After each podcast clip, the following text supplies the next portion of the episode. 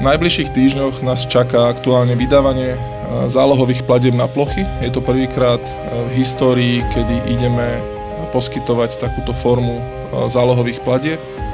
Následne máme v harmonograme vydávať už v úvodzovkách ostré rozhodnutia na zvieracie schémy. To sú tie schémy, ktoré sme vyplacali cca pred mesiacom v forme preddavkov. Po otvorení nového účtovného roka plánujeme vydávať rozhodnutia na plochy, to znamená, to už budú tie vyučtovacie rozhodnutia k tým zálohovým faktúram, k tým zálohovým platbám, ktoré aktuálne vyplácame. A nabehneme na ostatné schémy, ktoré sme zatiaľ neadministrovali, to ako sú ekoschémy, ako sú viazané platby na zeleninu a, a ako sú neprojektové, niektoré neprojektové opatrenia. A budeme pokračovať smerom do júna 24, kedy, kedy predpokladáme ukončenie vyplácania kampane 23. Už druhý týždeň vedie pôdohospodárskú platobnú agentúru nový generálny riaditeľ. 14. novembra vymenil vo funkcii Jozefa Kíša Ondrej Humaj. Vymenoval ho minister pôdohospodárstva Richard Takáč. V akom stave prebral platobnú agentúru a aké sú jeho priority nám dnes povie nový generálny riaditeľ PPA Ondrej Humaj. Vítajte u nás. Dobrý deň. Pán Humaj, začneme vašim vymenovaním. Minister pôdohospodárstva Richard Takáč sa vyjadril, že očakáva od nového vedenia pôdohospodárskej platobnej agentúry dokončenie digitalizácie a pokračovanie v nastavených procesoch tak, aby agentúra plnohodnotne fungovalo, fungovala. Ako vnímate toto očakávanie? Za mňa to má nejakým spôsobom dve roviny. Tou prvou je určité uznanie aj nového ministra, že to posledné smerovanie agentúry teraz mierí možno do posledných 2-2,5 roka je aj z jeho pohľadu správne, pretože očakáva kontinuitu. Je to určite nejakým spôsobom aj vysvedčenie pre bývalého generálneho riaditeľa a pána Kiša a, s tým, že bez ohľadu na to, že sa zmenila vláda, aj nový minister bol s jeho prácou, myslím si, že spokojný. A druhá úroveň tohto očakávania, vnímam to, respektíve vnímam to prirodzene, pretože bol som súčasťou tohto týmu, zišiel som z tohto týmu, a bolo by asi zvláštne očakávať nejaké zásadné zmeny. Čiže z môjho pohľadu som rád, že aj nový minister vníma našu, dajme tomu, dvojročnú prácu pozitívne a očakáva kontinuitu. Áno, vy ste v agentúre pôsobili na pozícii riaditeľa úseku príspevkov, podpora dotácií. To znamená, že ste boli pri všetkých e, kľúčových úlohách? neviem, či by som to až tak povedal, ale čo sa týka úseku príspevkov podporu dotácie, je to úsek, pod ktorý patria všetky tri, my to voláme vecné sekcie. Či je to sekcia priamých podpor, či je to sekcia projektových podpor alebo sekcia organizácie trhu a štátnej pomoci. Čiže asi 4 z 10 zamestnancov agentúry pôsobia práve na tomto úseku. A všetky rozhodnutia, ktoré, sa, ktoré agentúra vydáva, prichádzajú práve z tohto úseku, čiže to je ten úsek, kde sa prerozdeľujú financie. S tým samozrejme súvisí aj určitá zodpovednosť, to znamená áno, boli sme pravdepodobne pri všetkých stretnutiach s Európskou komisiou, boli sme určite pri takmer všetkých stretnutiach s certifikačným orgánom, boli sme dotazovaní zo strany riadiaceho orgánu, príslušného orgánu, certifikačného orgánu, aj komisie, aby sme zavádzali nové postupy, nové procesy, čo na konci dňa tvorí akoby tú kostru toho ozdravného procesu na agentúre. No na druhú stranu treba povedať, že agentúra nie sú len, len tieto vecné sekcie, ale sú to, sú to aj stovky ďalších ľudí, ktorí sa podielajú na tom, v akom stave agentúra dnes je a akú cestu si za posledné dva roky prešla.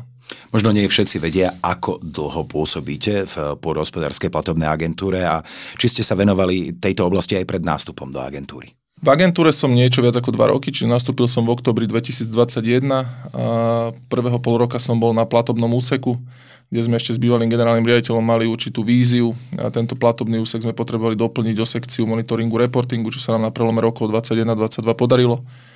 A niekedy pred letom 22 som, som sa stal riaditeľom úseku príspevkov podporu dotácií, čiže na agentúre posledné dva roky a pred agentúrou po vysokej škole, tu v Bratislave som skončil ekonomickú univerzitu, som sa stal súčasťou súčasťou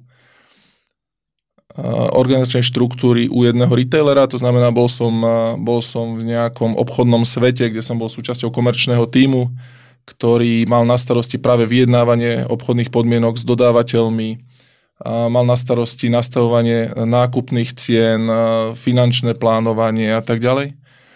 U tohto retailera som bol 6 rokov a po 6 rokoch som sa rozhodol ísť na tú druhú stranu barikády, to znamená, išiel som do štruktúr stredne veľkého podniku, producenta fresh foodového tovaru, alebo teda čerstvého, čerstvého tovaru, ale stále som bol v nejakom tom obchodnom vzťahu dodávateľ-odberateľ, akorát, že som prešiel z jednej strany, z jednej strany na druhú.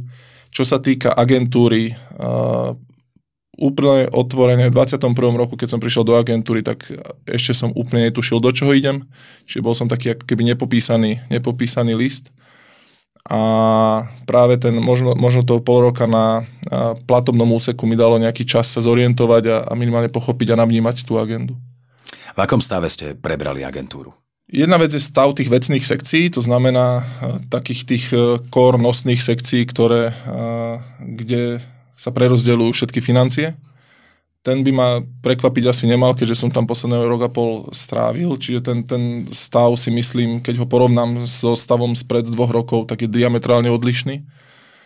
A určite je viac zastabilizovaný, ako bol pred dvoma rokmi. Na druhú stranu ideme aktuálne do nového programového obdobia, čiže v určitých sekciách e, sú opäť nejaké pohyby, ale, ale ten stav môžem nazvať, že, že, že je stabilný na konci dňa bol som súčasťou toho týmu, ktorý, ktorý tieto sekcie viedol. A na druhú stranu, keď som si sadol na stoličku generálneho riaditeľa, a musím sa zaoberať aj sekciami, ktoré doteraz neprešli nejakým spôsobom mojimi rukami či je to prevádzka, či je to právne, či je to oblasť verejných obstarávaní, či je to osobný úrad. Čiže tieto veci sú pre mňa nové, ale myslím si, že presne tak, ako to prebiehalo na vecných sekciách, aj tu je vidno, že ten tým ľudí je zastabilizovaný a posledné dva roky, ktoré sme na agentúre strávili, tak e, dokázali, dokázali aj tieto sekcie nejakým spôsobom e, stabilizovať a nastaviť e, to smerovanie tým, tým mám za to, že správnym smerom. Takže zachováte kontinuitu? Nemôžem inak odpovedať ako, že áno, pretože bol som súčasťou toho týmu, ako som povedal, dva roky sme na niečom pracovali, dva roky uh, sme strávili na agentúre, venovali sme tomu všetku, všet, všetok čas, všetku energiu, aby sme sa nejakým smerom vydali. Mám za to, že správnosť toho smeru nám potvrdila aj Európska komisia, aj certifikačný orgán, aj všetky správy z auditov, ktoré, ktoré sme medzičasom dostali. Takže ja nemám záujem akokoľvek vybočiť z tohto smeru a verím, že, uh, že, že ten smer nejakým spôsobom budeme držať. Ale na konci dňa je to celý tým ľudí, ktorý sa za posledné dva roky na agentúre vybudoval, ktorý myslím si, že garantuje to, že sa nejakým spôsobom tie strednodobé ciele asi meniť e, tak rýchlo nebudú. Čo sú tie najväčšie priority, pretože vieme, že koniec roka býva pre pôdohospodárskú platebnú agentúru vždy veľmi náročný? Každým rokom e, sú to určite priame platby. A tento rok je veľmi špecifický. Ide o prvý rok novej kampane. Už ste sa tu rozprávali aj s rejiteľom sekcie e, priamých podpor, ktorý vám o tom hovoril viacej.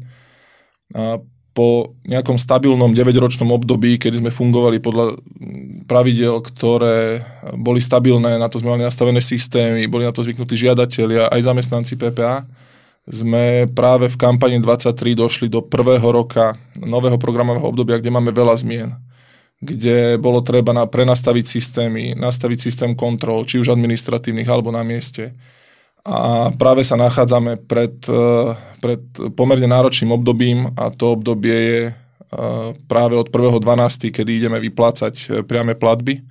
Čiže aktuálne smerujeme do obdobia niečo viac ako pol roka, kedy sa na priamých platbách určite budeme venovať výplate priamých plate podľa nových podmienok, pre nové schémy a podľa nových nejakých postupov.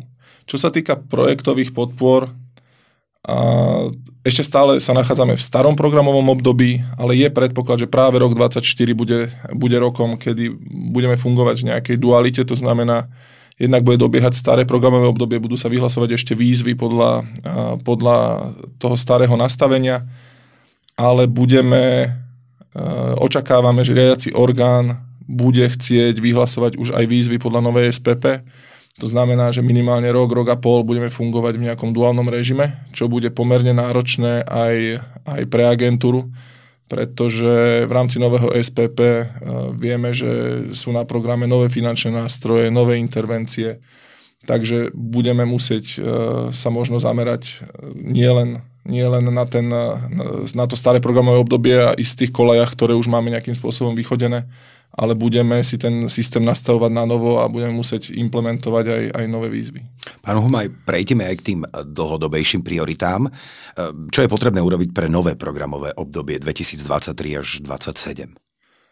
Zapriame platby určite treba dokončiť, e, dokončiť nastavenie systému, prejsť si tou prvou kampaňou my ten prvý rok uh, máme nastavený ako taký prechodný rok. To znamená, že prvýkrát administrujeme uh, všetky typy žiadosti a najmä nové schémy, hlavne sú to ekoschémy. Prvýkrát sme sa stretli s pojmom aktívny polnohospodár, prvýkrát sa stretávame s pojmom stropovanie, a prvýkrát nám žiadatelia predkladali evidencie nájomných a vlastnických vzťahov, čiže tento rok bude, bude pomerne náročný, no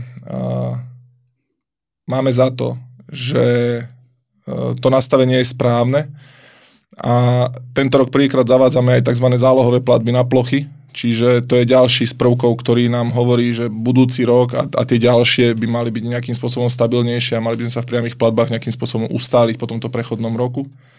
Čo sa týka dlhodobejších priorít e, za ostatné sekcie, najmä na projektoch, budeme sa smerovať na nové programové obdobie, na najmä finančné nástroje, a potrebujeme ďaleko užšie spolupracovať s riadiacím orgánom tak, aby sme ten prechod nejakým spôsobom dokázali zabezpečiť. Hovorí sa o možných zmenách v poskytovaní podpor. Niektorí analytici napríklad spochybňujú pomoc vo forme zelenej nafty.